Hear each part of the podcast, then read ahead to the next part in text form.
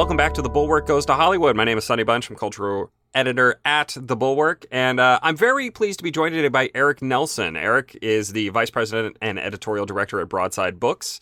Uh, he has been there since he's been at Harper since 2017, and I uh, I'm very excited to have him on today because I, I wanted to talk to Eric about something that's very interesting to me. Um, and maybe maybe you know people don't quite understand this, but there are lots of conspiracy theories about book sales. Um, there are, there are lots of people who simply don't believe that certain certain people could sell a certain number of books. Uh, and this is very amusing to me because Eric uh, is the editor on two recent bestsellers, one of which by, uh, is by my my colleague and my friend uh, Tim Miller. His book about you know his kind of time uh, of horror as Trump comes to comes to power. Great book. Everybody should check it out. Um, and uh, also Jared Kushner's new book, another bestseller. Uh, obviously, a very different point of view than than my friend Tim's, um, but uh, you know, equally, maybe not equally, maybe maybe much more popular. Who who could say much less popular? And this is one of the questions uh, that I have for Eric because book sales are kind of a black box. Not really a black box, but a blackish box, right? We don't have like box office numbers that say, okay, here's how much money a movie made.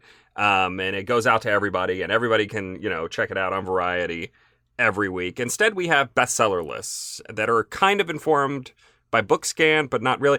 Explain this to folks who don't really understand how book sales work and how they're tabulated and how they are kind of uh, how how these bestseller lists are created. Okay, so the uh, Publishers Weekly list is that list that you think doesn't exist. The Publishers Weekly list is it's it's not just informed by Bookscan, it's just the Bookscan list. And Bookscan is the Nielsen ratings company, you know, that does TV. They also do a point of purchase system where they count every book that's sold through a major retailer and most of the independent retailers. So whether you buy it in the grocery store or at you know the uh, a bookstore in your small university town. Um, it, it goes into Bookscan, and then Publishers Weekly publishes their bestseller list, and they'll say, you know, this week Jared Kushner's book sold 46,231 copies, and you can actually look at that for yourself. So that's the PW list, and the Wall Street Journal list is also, uh, um, it's also from Bookscan, so it it's always the same as the PW list, even though it pretends like it's a separate product. Um, and then there's the New York Times list, which is no one knows how it gets made. I mean, there are we have sales analysts who have put countless hours into trying to reverse engineer it to figure it out what it is. Part of what skews it is is that um, it comes out every Wednesday night uh, around five o'clock, and if everyone else is delayed because Barnes and Noble is like, we had a computer crash and we can't submit our numbers this week, um, they'll all delay while they wait to hear from Barnes and Noble. And the New York Times is like, oh, here's our list. So the, the, there's no one really quite knows. Um, what the book, what the New York Times list does explicitly say they are is a list of the best-selling books um, that their readers would be interested in. So they feel free to exclude books because they don't feel like this is the right sort of, you know, it doesn't fit into any of the categories. For a long time, they left out religion books. They had a religion bestseller list, and then they got rid of it, and then they just didn't include religion books at all. And then now they sort of include religion books. And there are lots of books they don't include. 1984 by George Orwell. There, there hasn't been a week in my lifetime that it isn't one of the 15 best-selling fiction paperbacks in the country. Um, but it's old, so they don't count it. Um, if they did a new special edition, maybe it would come up, but um, as long as they're just uh, an old book, it doesn't count. So theirs is an editorial product that they are that they are um, putting out, and it seems like they heavily weight independent bookstores and then brick and mortars, real uh, regular bookstores um, like Books a Million and Barnes and Noble, and then Target, and then Amazon the least uh, which is where um, frequently there's the uh, there's a, a, sort of conservative conspiracy theory which the New York Times just leaves them off um, out of out of malice and spite. Um, and that's not true. What happens is, is that usually they just get downgraded or not included because remember if you're counting Amazon less than everywhere else, nobody is buying um, Jared Kushner's book at an independent bookstore in a university town, right? That everyone is buying is buying on Amazon. When you have someone, you know, like um, like Tucker Carlson or Sean Hannity, a lot of those books are going to places that don't even have a Barnes and Noble. You know what I mean? They're going all over Tennessee, and I don't know how many Barnes and Nobles there are in Tennessee, but in the outside of uh, yeah. the three urban areas, probably not very many. Um, so so what happens is all those books are just the New York Times has specifically created a system where if you're um, you know a, a book about tech especially um, as another area where people mostly buy it on Amazon um, and aren't going to bookstores some sorts of business books. Those things all tend to get counted less than other books on the New York Times list I, yeah, to, I, to to clarify something, when I say that that the you know the the bestseller list of just pure numbers doesn't really exist, it, what I mean more is that it is it's not, and maybe I'm wrong here. This is just my understanding. It is not something a, a publisher is not likely to put Publishers Weekly bestseller on the cover of their their book, right? It's like New York Times bestseller. That's what that's what yeah. everybody wants. Everybody wants New York Times bestseller. Maybe they'll or, put Wall Street Journal bestseller on there, but yeah. it's like that's that's the stamp, right? That's like yeah. the number one it, thing. If it's businessy, you might put Wall Street Journal bestseller on it. Um, if it's romance, they often put USA Today bestseller on it. Um, and then for the rest of the industry, we have a thing called a national bestseller, which you've probably seen on a lot of book covers. And the sort of unwritten rule is um, it makes two bestseller lists you can call it a national bestseller. So if it's on USA Today and PW, if it's on the Wall Street Journal, um, and it's on the LA Times regional list, you can call it a national bestseller. That's sort of a leftover from when um, the Post and the LA Times and the San Francisco Chronicle, um, they used to all have local bestseller lists where they canvassed local um, stores and put what their local bestseller was. And that's why if you were a bestseller in Washington and LA Times, you're a national bestseller. But now everyone uses it, um, you know, for for a book that didn't make the Times, a, a book that should have and did not make the Times. We'll say national bestseller on the front. Yeah. Uh, I, I, you, you mentioned something very interesting, and I want to I want to drill down on that for a second. Uh, the the idea that 1984 should be on every bestseller list every every week, that it's constantly. How many, uh, how many, how many classic books are like that. If you if you looked at the the actual just pure number of books sold, uh, how often would the fiction bestseller list just be dominated by 1984? Yeah. You know, I, I don't know, like Atlas Shrugged. You know, like the kind of the books that sell a ton that everybody everybody talks about all the time, but you know, you, you don't want to have the same list every week. You can you can just look at um, the top 100 on Amazon and see it, and um, 1984 is always in there, and the other book um, is the American Psychological Association's like uh, handbook for for writing. Like it's it's how to appropriately footnote things and um, mm-hmm. according to the American Psychological Association. Those are both always in the Amazon 100, and but but don't make the New York Times bestseller list.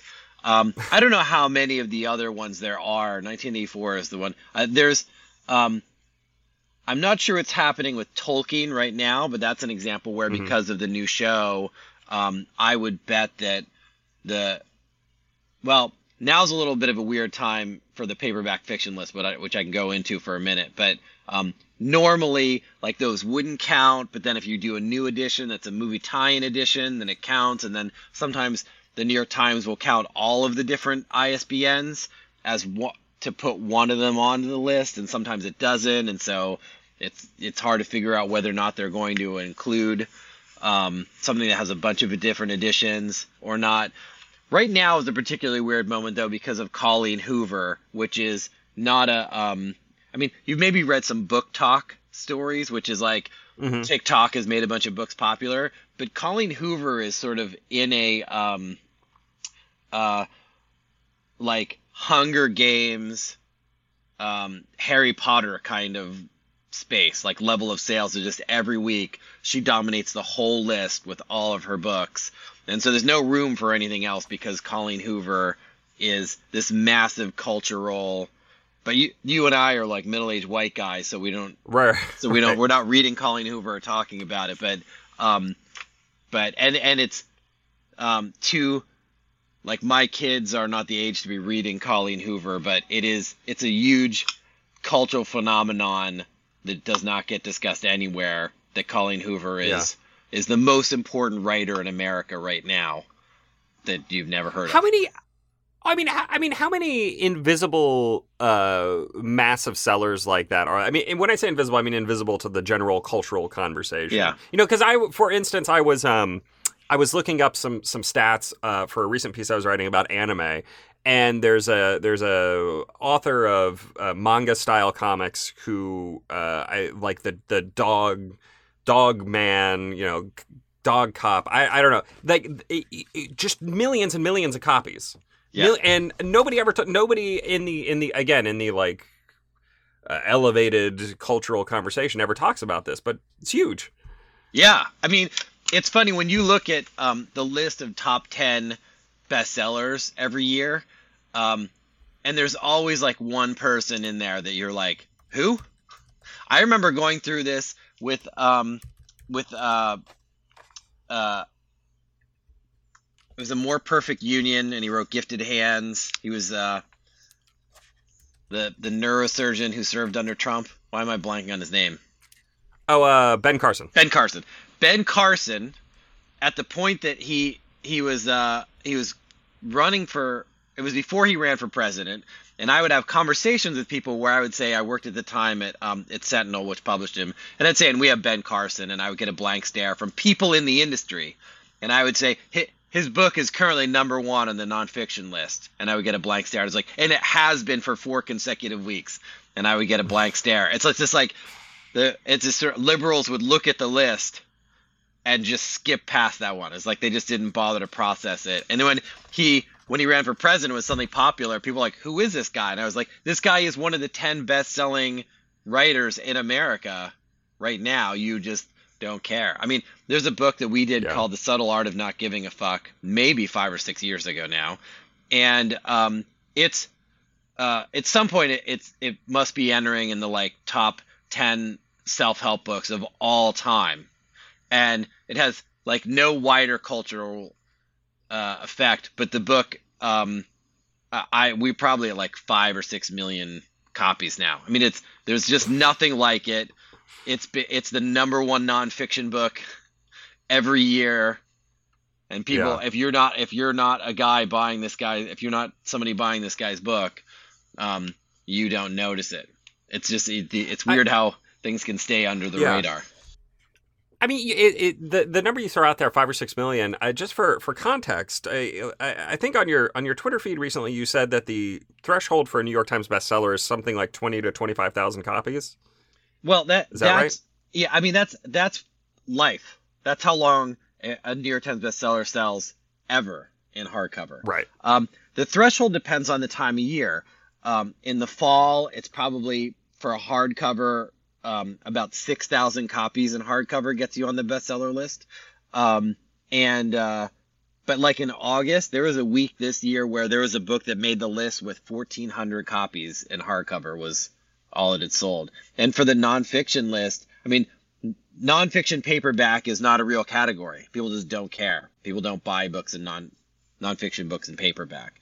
And so Really? sometimes the list will go to yeah, sometimes the list will fall to like there'd be a book that sold 700 copies on the nonfiction list. Well, part of this is is and this is I mean, if you have some real economic wonks out there, they'll uh, enjoy this. When I started publishing in 1997, $25 was the price of a hardcover. And um that's like $55 now.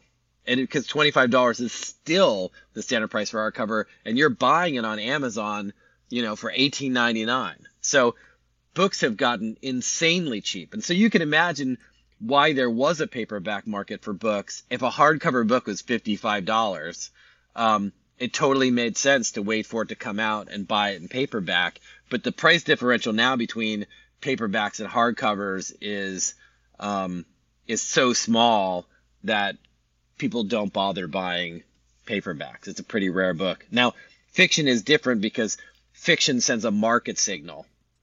People see books in paperback, and um, they they just it means something to them when they see a fiction book in paperback about the genre and about you know what what it's for. It's it's yeah, it's that's that's so interesting to me. I had never really thought about that, but I, it makes makes some sense. Has has the Kindle uh, and you know to I guess probably to a lesser extent the Nook replaced the the paperback market at all for for for nonfiction? Yeah. So this was um uh there were there were mass market what it replaced was mass market. There were mass market imprints at the major houses that essentially been dismantled and everyone laid off over the past 10 years because um, those were people who were there were very few people who were um, price sensitive and not quality sensitive, right? I mean, the biggest price for you in reading a book is the time you have to spend reading it, right? The actual cost of the book is immaterial compared to am I really ready to devote three weeks right. to reading only sure. this book? And so, um, but there are people who read um, sort of science fiction and a certain kind of crime book and um, and a lot of uh, genre um, romance novels that were not price sensitive. They they were used to getting the books free at a spinning thing in the library, like leave one, leave a romance, take a romance, and so those people flocked to the inexpensive um, Kindle books. But but then once they had wiped out the mass market, um, we didn't see much of an increase. So like all the publishers except for Random House went all in on like ebooks are the future and Random House partially because the guy who runs it started as a printer and so has like in his heart a love for print and ink and didn't buy that people were going to. What we've actually seen is digital audio is the format the life-changing format that ebooks never turned out to be. Digital audio um, is for for a lot for for certain kinds of books can be as much as 50% of the market. I have a book um, that came out that's been a, a, big success for us called The End of the World is Just the Beginning. And um, it's a it's a businessy book, but it's a very like red team um, out there kind of book about the the shape of the world for the next 50 years by a geographer. And um, and every week we're now we're selling like 70% of our units every week in digital audio.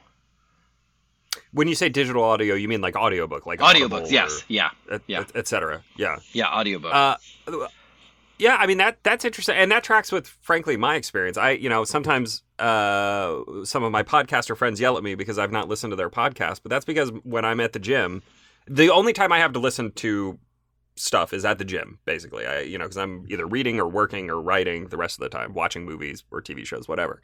Uh, when I'm at the gym and I can, you know, get on the elliptical and do my hard, hardcore, uh, you know, 40 minutes of cardio uh, two or three times a week, that's when I listen to things. But I listen to audiobooks because they are like, they're just better. I mean, they're just they're just better to to do. I I don't know.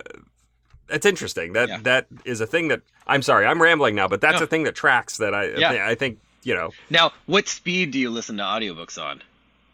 I, I listen to uh, well it depends. See it's it's interesting, it depends. If I'm listening to something that is narrated by a person I know, so or am familiar with, so like for instance, uh, I'm currently listening to a Bruce Campbell book um, I listen at one time speed because I like their. But if it's somebody I don't know, it's usually at 1.25 or even 1.5. Yeah. So th- I think this is a big part of why people started switching over to digital audio is the higher speed. So I I have a couple. I love John Sandford and I love his audiobooks. The the uh, the police procedural writer. And when I get those, you know, I listen to it slow and and wallow in it. But if I'm like reading a history of the 20th century yeah, I'll list it on one and a half, even 1.75 speed, um, because I'm just trying to get the, I'm just trying to squeeze all of the juice out of the lemon as fast as I can. Yeah. And so I think there are a lot of people. That's why we see business books is a huge category for that because people are just trying to, you know, they just want this biography of Elon Musk and they want to have it downloaded into their brain as soon as possible do you guys get the data on that? How fast people listen to to, No. to things? Nope. That's why I asked because it's not. It's it's anecdotal is the best research I can do.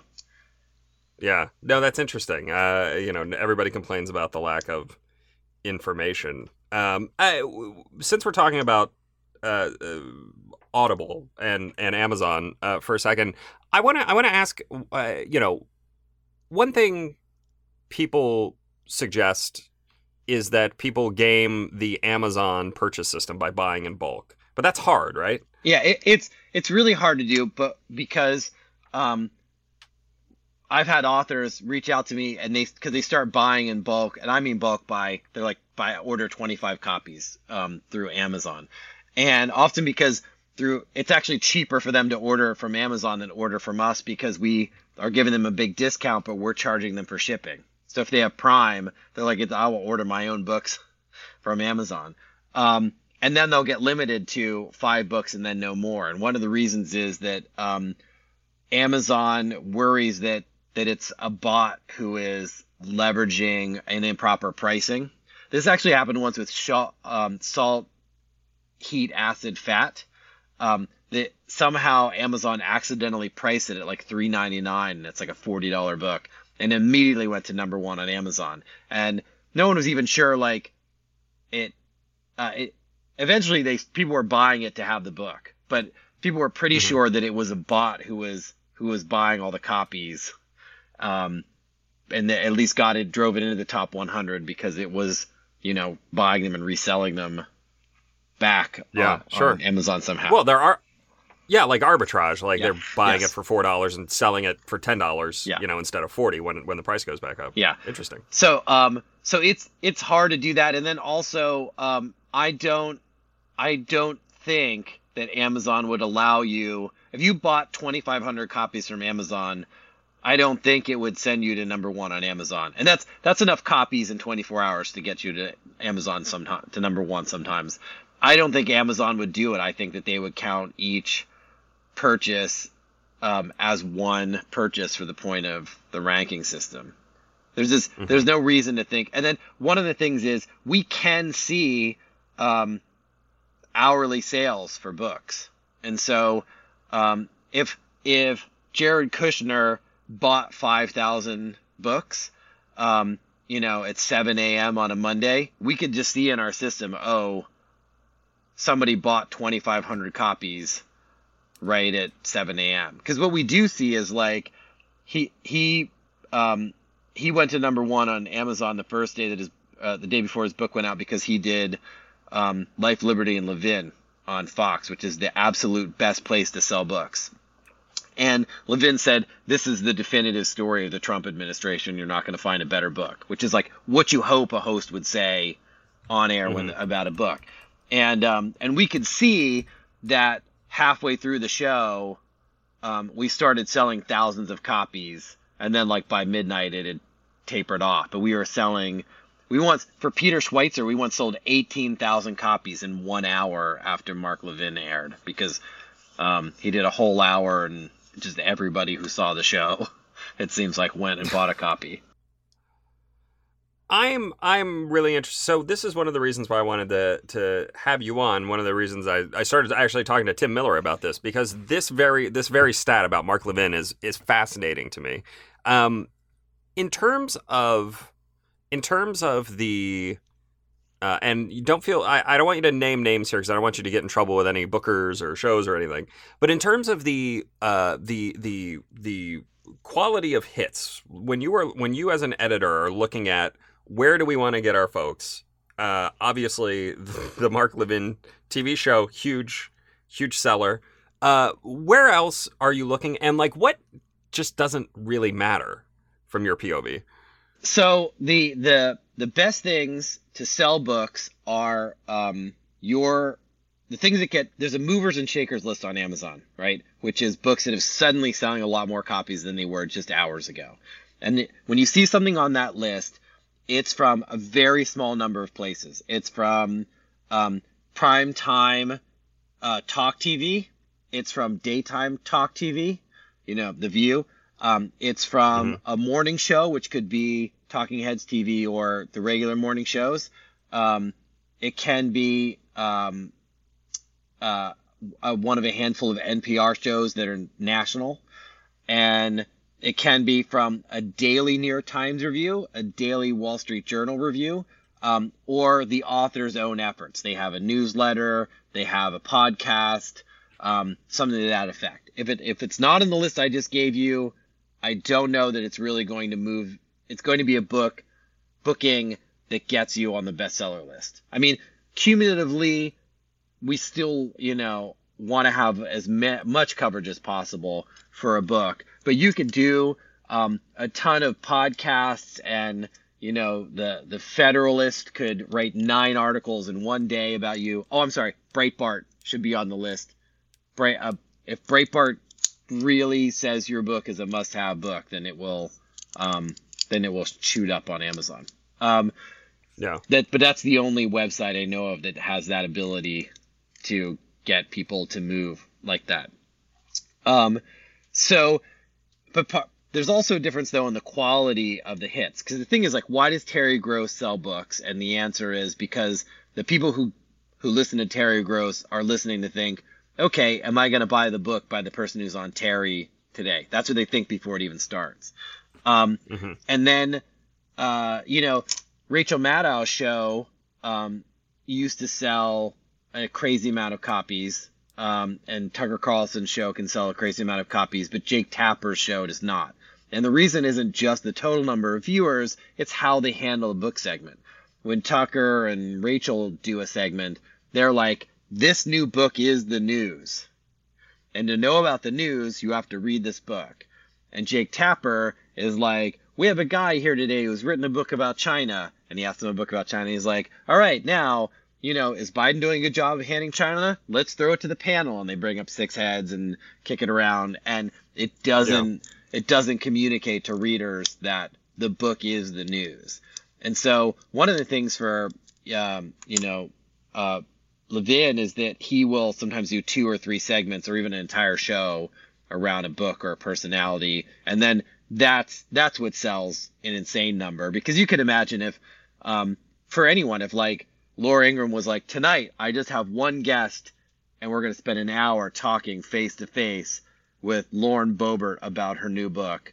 Then Lauren Boebert's book would just fly off the shelves because all of Laura Ingraham's viewers would be like, oh, this book is major that she just devoted an hour and you know it's really in depth and interesting. So yeah, that's the that's that's interesting. So uh, you know, one thing, one thing uh, back when I uh, was working in kind of more mainstream conservative uh, uh, news that we would always talk about is, look, conservative books sell more.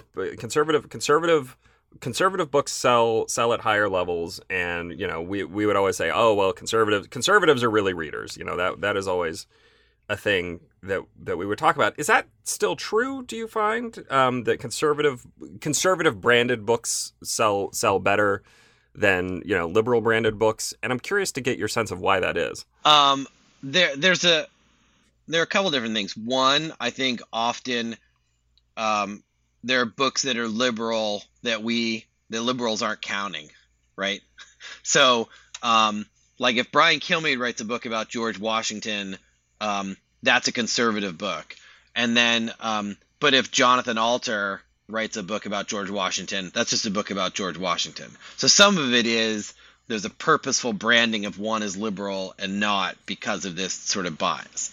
Um, a second thing is that um, the conservatives tend to be much more naked in just how they pitch the product, right? So it's easier to get to the top of the bestseller list um, with a book that's uh, about that where you're just calling the president a jerk, right? Um, if you're, but one of the we saw so many Trump bestsellers partially because the left finally was like, I'm going to write a book and I'm just going to call it Traitor Why the President is a Traitor. And so for a long time, just conservatives weren't pulling any punches in their packaging and liberals were. And there's still a strong push for liberals to call their books like, you know, the democracy paradox, why our future is at risk from part, you know, something where it's just It's just not as in your face. Um, and then the third thing is is that the the more original the book is, the harder to find this information and argument um, somewhere other than this book, then the better the book is going to sell. So this is why I mean Alex Jones is at the top of Amazon right now, and RFK wrote a book that said Fauci killed tens of thousands or hundred thousands of AIDS patients in the 80s. Um, is you can't find that anywhere else. So that's that sells really well. And so one of the things that you're up against when you're doing a liberal book is, um, you know, I, I did a book with Scott Gottlieb that was a bestseller, and we were very proud of how it turned out. It was the best-selling COVID book that took COVID seriously, um, aside from Michael Lewis, who's always the best-selling book on anything. But um, but it was hard. when We knew going in selling Scott Gottlieb's book because a book saying, you know, COVID was bad. Here's why it was bad. The vaccine was good. Here's why it was good. Was just what you get every day in almost every media outlet in America. And so he his book was never going to be a massive number one bestseller because um, if you wanted that opinion, you could find it somewhere else. And so one of the things that benefits conservative books is the way that they are marginalized by the rest of the media. Means that um, if you buy a book by a conservative, you're likely to get things that are harder to to find. One thing you just said, uh, if you if you wanted that opinion, uh, you could find it somewhere else is very interesting to me. How much how much of book sales do you think is driven by some form of confirmation bias? People trying to find the the argument the arguments that will help them win arguments. One hundred percent. There's literally no other thing that drives people to buy books. There's just there's nothing else that buy, there's no other impulse that would lead you to purchase a book. And so I always say for nonfiction books, you want your number one Amazon customer to review to, to be headline. I always thought this was true, and now I can prove it.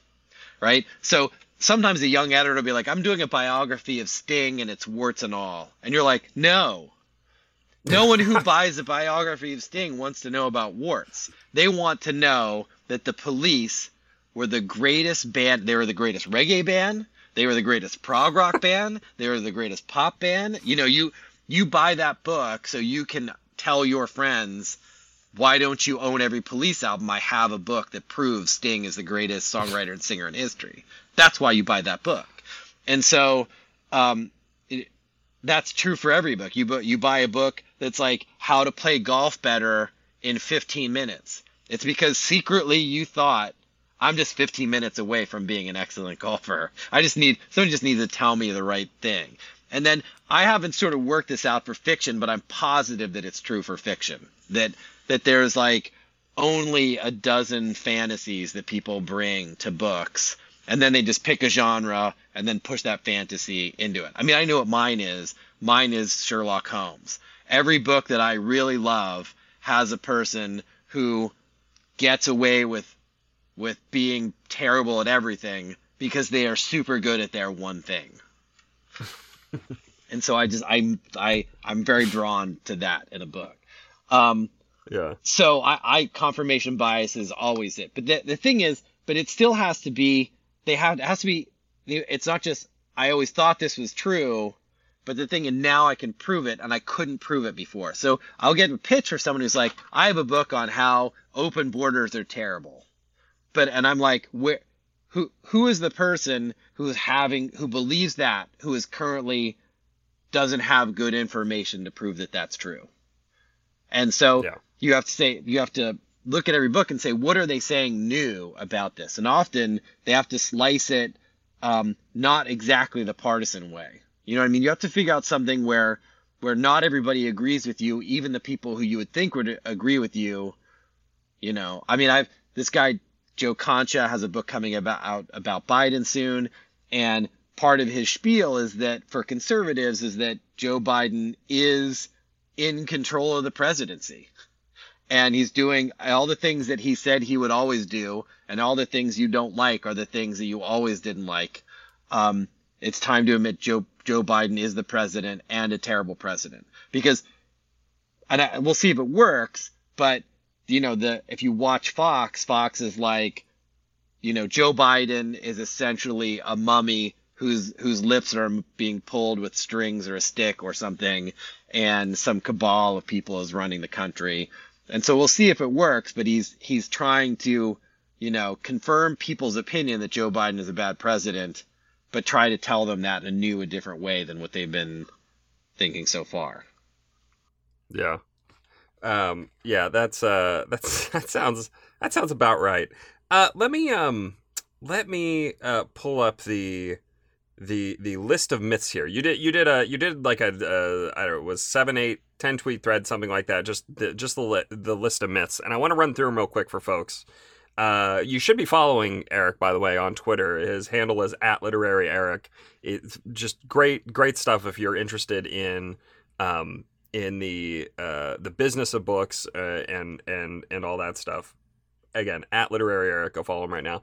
Um, and also, if you right, want to so see we, tweets praising Jared Kushner and Tim Miller, you know, and Yeah, and where you- Jonathan Last and Pete Hegseth. So if you want yeah. if you want to be driven It's crazy it's- by this is this is my life. This is where this is what I what I'm what I'm what I live with. All right, so uh all right, so myth number 1, you can buy your way onto the bestseller list. We've talked about this a little bit, but uh what what is what what are the formulas that that these uh, lists use to to try and Yeah. stop that? I mean, it, it boggles my mind that people think the New York Times and Nielsen Bookscan would have made no effort to keep people from gaming their way onto the list. Um, and so, uh, part of the thing with their complicated way of, of doing the math at the New York Times is to try to eliminate people who buy who could buy their way onto the list, and they leave people off every week who appear to have gotten their sales in some non fully traditional way. You can look at the PW list with this book scan every week and compare the two, and there's going to be a book, usually a business book, um, on the PW list that's not on the New York Times list because they have decided the way that this book was bought was um, not right. Or another thing you very commonly see is um, uh, that they have discounted some some bulk sales on the New York Times list, um, and where the PW is not. So the PW it'll be number five in the PW list, and it'll be number twelve on the New York Times list because they have somehow feel like they've sorted out the books. So one of the things about the dagger on the New York Times list is um, incredibly misleading because um, they they say that it, it it's when this book has had bulk sales, um, but it really appears like it's the books where they've discounted the bulk sales because it, it's the books that tend to be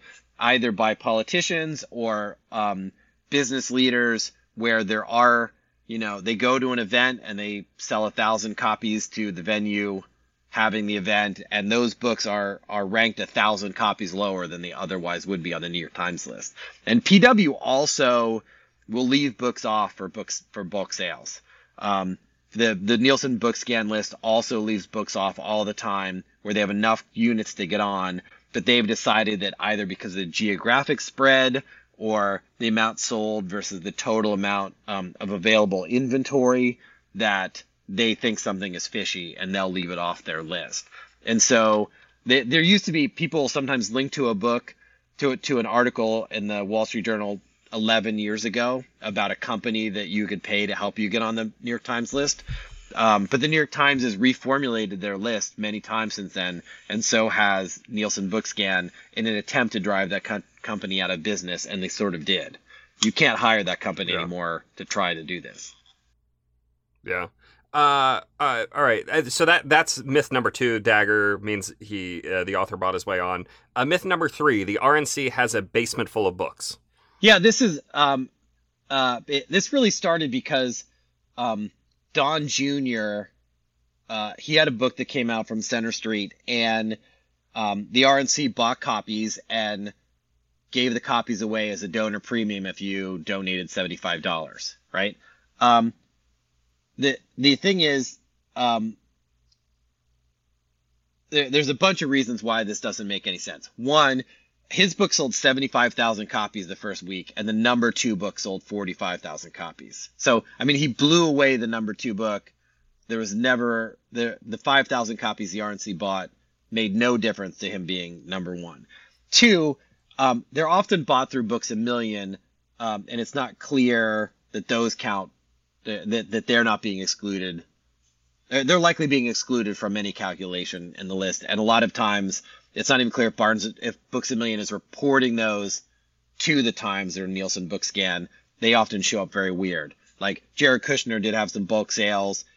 They they were supposed to appear a certain week. They came out the first week, which we didn't want because we didn't want the dagger and we didn't want. We just said if there's any bulk sales, make sure they're not in the first week, so we don't get the dagger. So it's absolutely pristine. They were counted. They got the dagger. Whatever. Um, but but the the RNC actually I, I had heard that they bought over 15,000 copies of Don Jr.'s book and they bought them in 1,000 copy tranches over time, which makes sense. I mean, if you've ever been at a nonprofit where they're using something as a fundraiser, you could just donate $75. Like the RNC is not just randomly mailing people copies of Don Jr.'s book. It's the people who when that email came out that okay this i'm going to order i'm going to give $75 and i'm going to get my signed copy mm-hmm. of don jr's book. Um, and they're also like i said often cop buying them in like 1000 copy tranches. So there's no um, they, there's no reason for them to have them just sitting in the basement. And then people are like well it's so the you know it's to help don jr with the royalties and it's a way of for every $25 book he sells, he's getting like 350 and they can just hire Kimberly Guilfoyle at $60,000 a minute to give a speech. Like they just want to give money to the Trumps, they just give money to the Trumps. It's a terrible way to yeah. give money to the Trumps to buy 5,000 copies if your intention is to pulp them. Yeah. So that he can, yeah. so that he can get uh, that he can get 15% of that. Yeah. I mean, this is uh, th- this we this is a a one of the the myths later on. Um, basically, that you can you can bribe a politician with book sales. Yeah, I had a politi- I had someone try to help me bribe a politician with book sales. Um, I don't even remember who it was, but somebody said, "I'm gonna have a guy call you. He's this guy. Google him." I Google him. He's like, you know, the 72nd richest person in America. He calls me. He was like, "Have you ever heard of this congressperson?" And I was like, no. And he's like, would you be interested in a book by her? And I was like, probably not. And he was like, what if I was going to buy 20,000 copies? And I was like, well, that's a lot more cartons than you think. like, I hope you have a whole warehouse of somewhere to put those and you don't plan on returning them. Um, and I said, but it, it's not a good way um, for her to make money. So she was a house member. She can't take an advance. And he was like, yeah, but then she can get the royalties from the book. And I was like, well, you know, if you spend one million dollars on books, and he's like, I'm not going to spend a million dollars on the book. I was like, okay, great. If you sell one million dollars in books, it's that's going to get her like a hundred and twenty-five. Whoops, sorry, one hundred and twenty-five thousand um, dollars in royalties, like a year and a half from now. Um, minus yeah. the is like fifty thousand dollars, so maybe seventy-five thousand dollars for your million dollar spend. And he was like, oh, well, fuck that. And I was like, yeah, yes, exactly. And he was like, all right, well, it was very nice talking to you. And he hung up and left because he was like, like when he heard the math, he was like, now it's insane. I could just like hire her husband as a consultant for seventy five thousand dollars. Very nice talking to you. Thank for, thank you for explaining why my bribe would not make sense. that, that is perfect. Uh, all right. Uh, we we already discussed you can buy your way to number one on Amazon. Um, and uh, Obama or Donald Trump Jr. were bestsellers because of donors. Uh, politicians, politicians line their pockets this way. Yeah, I mean, this is part of the, um, this is part of the myth about like the the, the bribery thing is that um, that you can that you could get rich doing this. The, re- the the way that they make any money from doing it is you know, Ted Cruz is somebody who can appear on Fox, and we just established that Fox is um, very good at selling books. So um, you you get them on Fox. So it's it's the amount of money that they're making is moderately lucrative, but it's really based on their ability to to get on TV, and having their campaign buy books is, um, and often you know if you're a senator and you get a half million dollars, um, remember that the you've got to earn that out before you see anything past the $500,000. And so buying 5,000 copies for your campaign doesn't begin to fill in the bucket of the $500,000, you know, not like a Mark Levin appearance does. So it's so much, it makes so much more sense to just get focused on trying to sell books at events and Mark Levin. Yeah. It's kind of like the same with, with cheating in elections is like when you look at how much money it would take to bribe people for 10,000 votes, it just makes more sense to try to get 10,000 people to vote instead. Yeah. Yeah. Uh, all right, speaking of senators, uh, publishing houses give out the advantages in in exchange for huge favors. And I just want to read the tweet here because it, it, it you know it's perfect. This one boggles my mind. What valuable benefit could a New York-based publishing house possibly get by giving it an advance to Ted Cruz or Elizabeth Warren aside from book sales or bragging rights? Yeah. The, Why? Why? Why? Why do people think this? yeah. The, um, they're, yeah, I, I, I think it starts with, um, Newt Gingrich got, um, some many millions of dollars from HarperCollins, um, I guess 25 years ago now. And it was investigated by the House Ethics Committee and led to House members not being allowed to get advances. And um, there was some feeling that this was Rupert Murdoch just handing Newt Gingrich millions of dollars. But even at least in that case, um, there's some benefit you could see to if you if you gave Nancy Pelosi or Chuck Schumer a book deal worth an unprecedented number of millions of dollars, you could say they're trying to influence policy. But even then, it's not beneficial to the publishing company. Like maybe there's some, so you know, like Rupert Murdoch would would be passing out money in exchange for having his political beliefs enacted. But like Newt Gingrich is going to do Newt Gingrich stuff whether Rupert Murdoch gave him money or not. You know, it doesn't it, the the the where the the publishing company makes out benefiting doesn't make any sense. With we're not we're not regulated in such a way that it would be that helpful. Like when when when Andrew Cuomo got his huge advance, if he had somehow allowed us to like deduct biodegradable ink from our state taxes, you know, it's worth tens of thousands of dollars. I don't know. I'm like ballparking it here, but there's no, there's nothing that Andrew Cuomo could do for a company that's worth five million dollars, except for if he was able to sell, um, you know, Right. one million copies of his book, which he did not, because two of the worst deals for politician books ever are both Andrew Cuomo. He wrote two books, and both were phenomenal disasters for their publishing company. Yeah, that sounds about right. I I mean, it, this gets to the last the last myth here, which is that politicians are always bestsellers, so there must be a scam. And that that's a myth that uh, like I'm surprised people think it because anytime I hear a story about politicians and book sales, it's usually like, well, this politician has drastically underperformed their advance again. Yeah. This is this is uh, this has happened again, and I'm I'm curious from your perspective as an editor, why do why do houses keep making these deals? So, um, I mean, pu- publishers do th- bad, dumb things all the time. And there's something that every, and you know, it's like an economics 101 thing called um, the winner's curse for auctions, which is that the more people in an auction, the more likely it is that the person who pays the most has grossly overestimated the value of the thing that they're buying. Um, and Yeah. so when you have, um, when you have like when Kamala Harris was shopping her book, and I, I don't know, there, there was a lot of complications around that. There was a there was a rumor that she had gotten two million dollars, and then but then the deal maybe fell apart.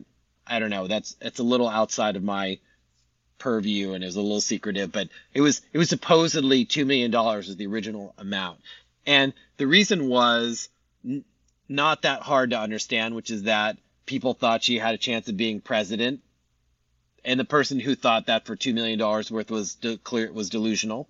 I mean, she could still be president. Joe Biden could be dead while we're talking now, but um, she's not going to get elected on her own.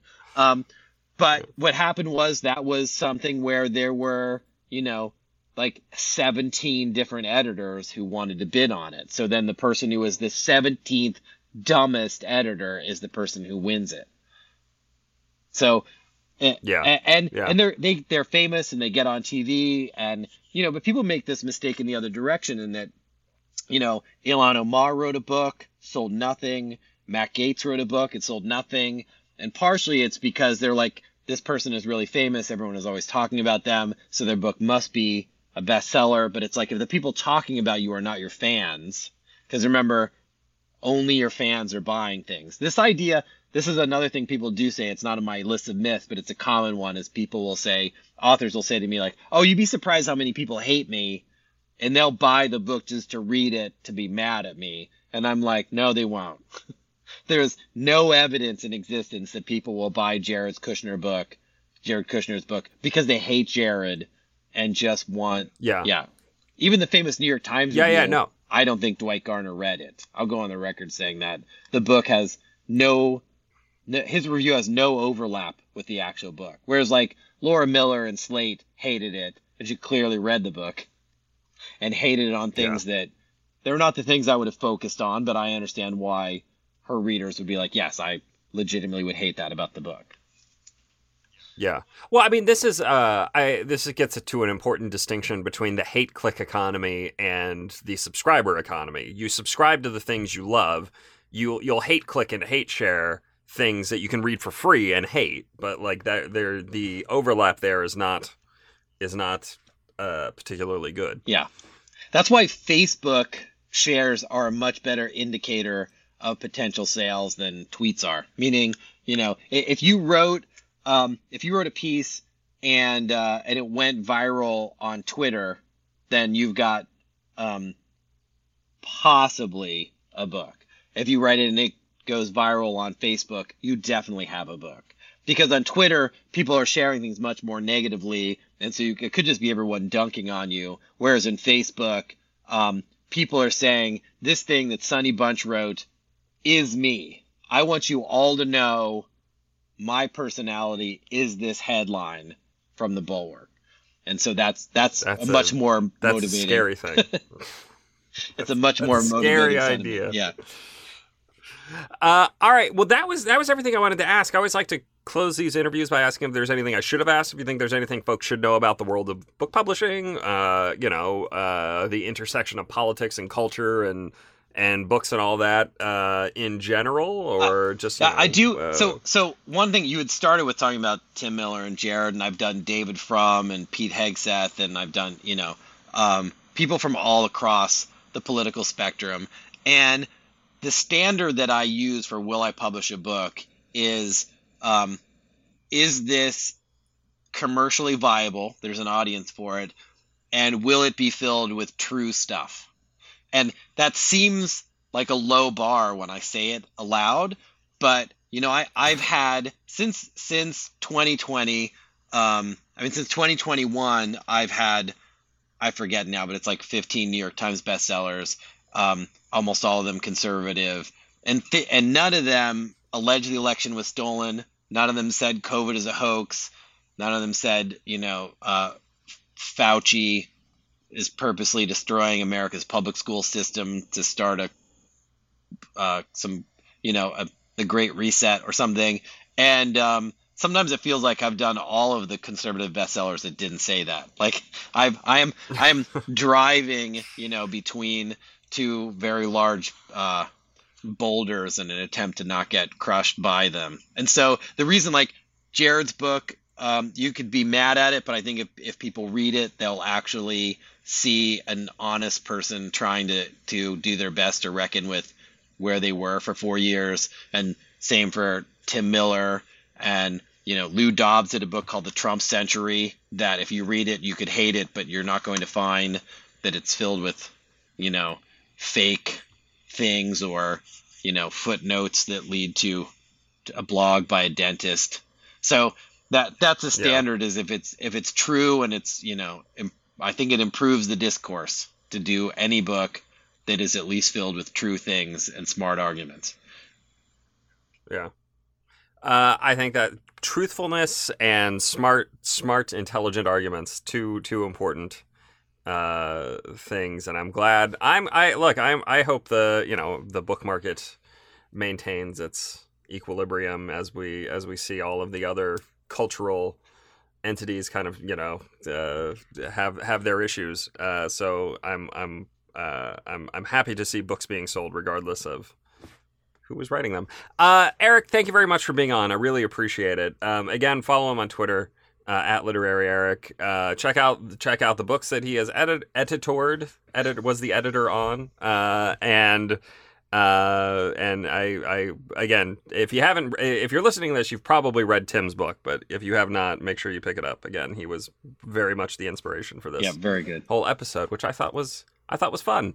Uh, uh, my name is Sonny Bunch. I'm the culture editor at The Bulwark, and I will be back next week with another episode of The Bulwark Goes to Hollywood. We'll see you guys then.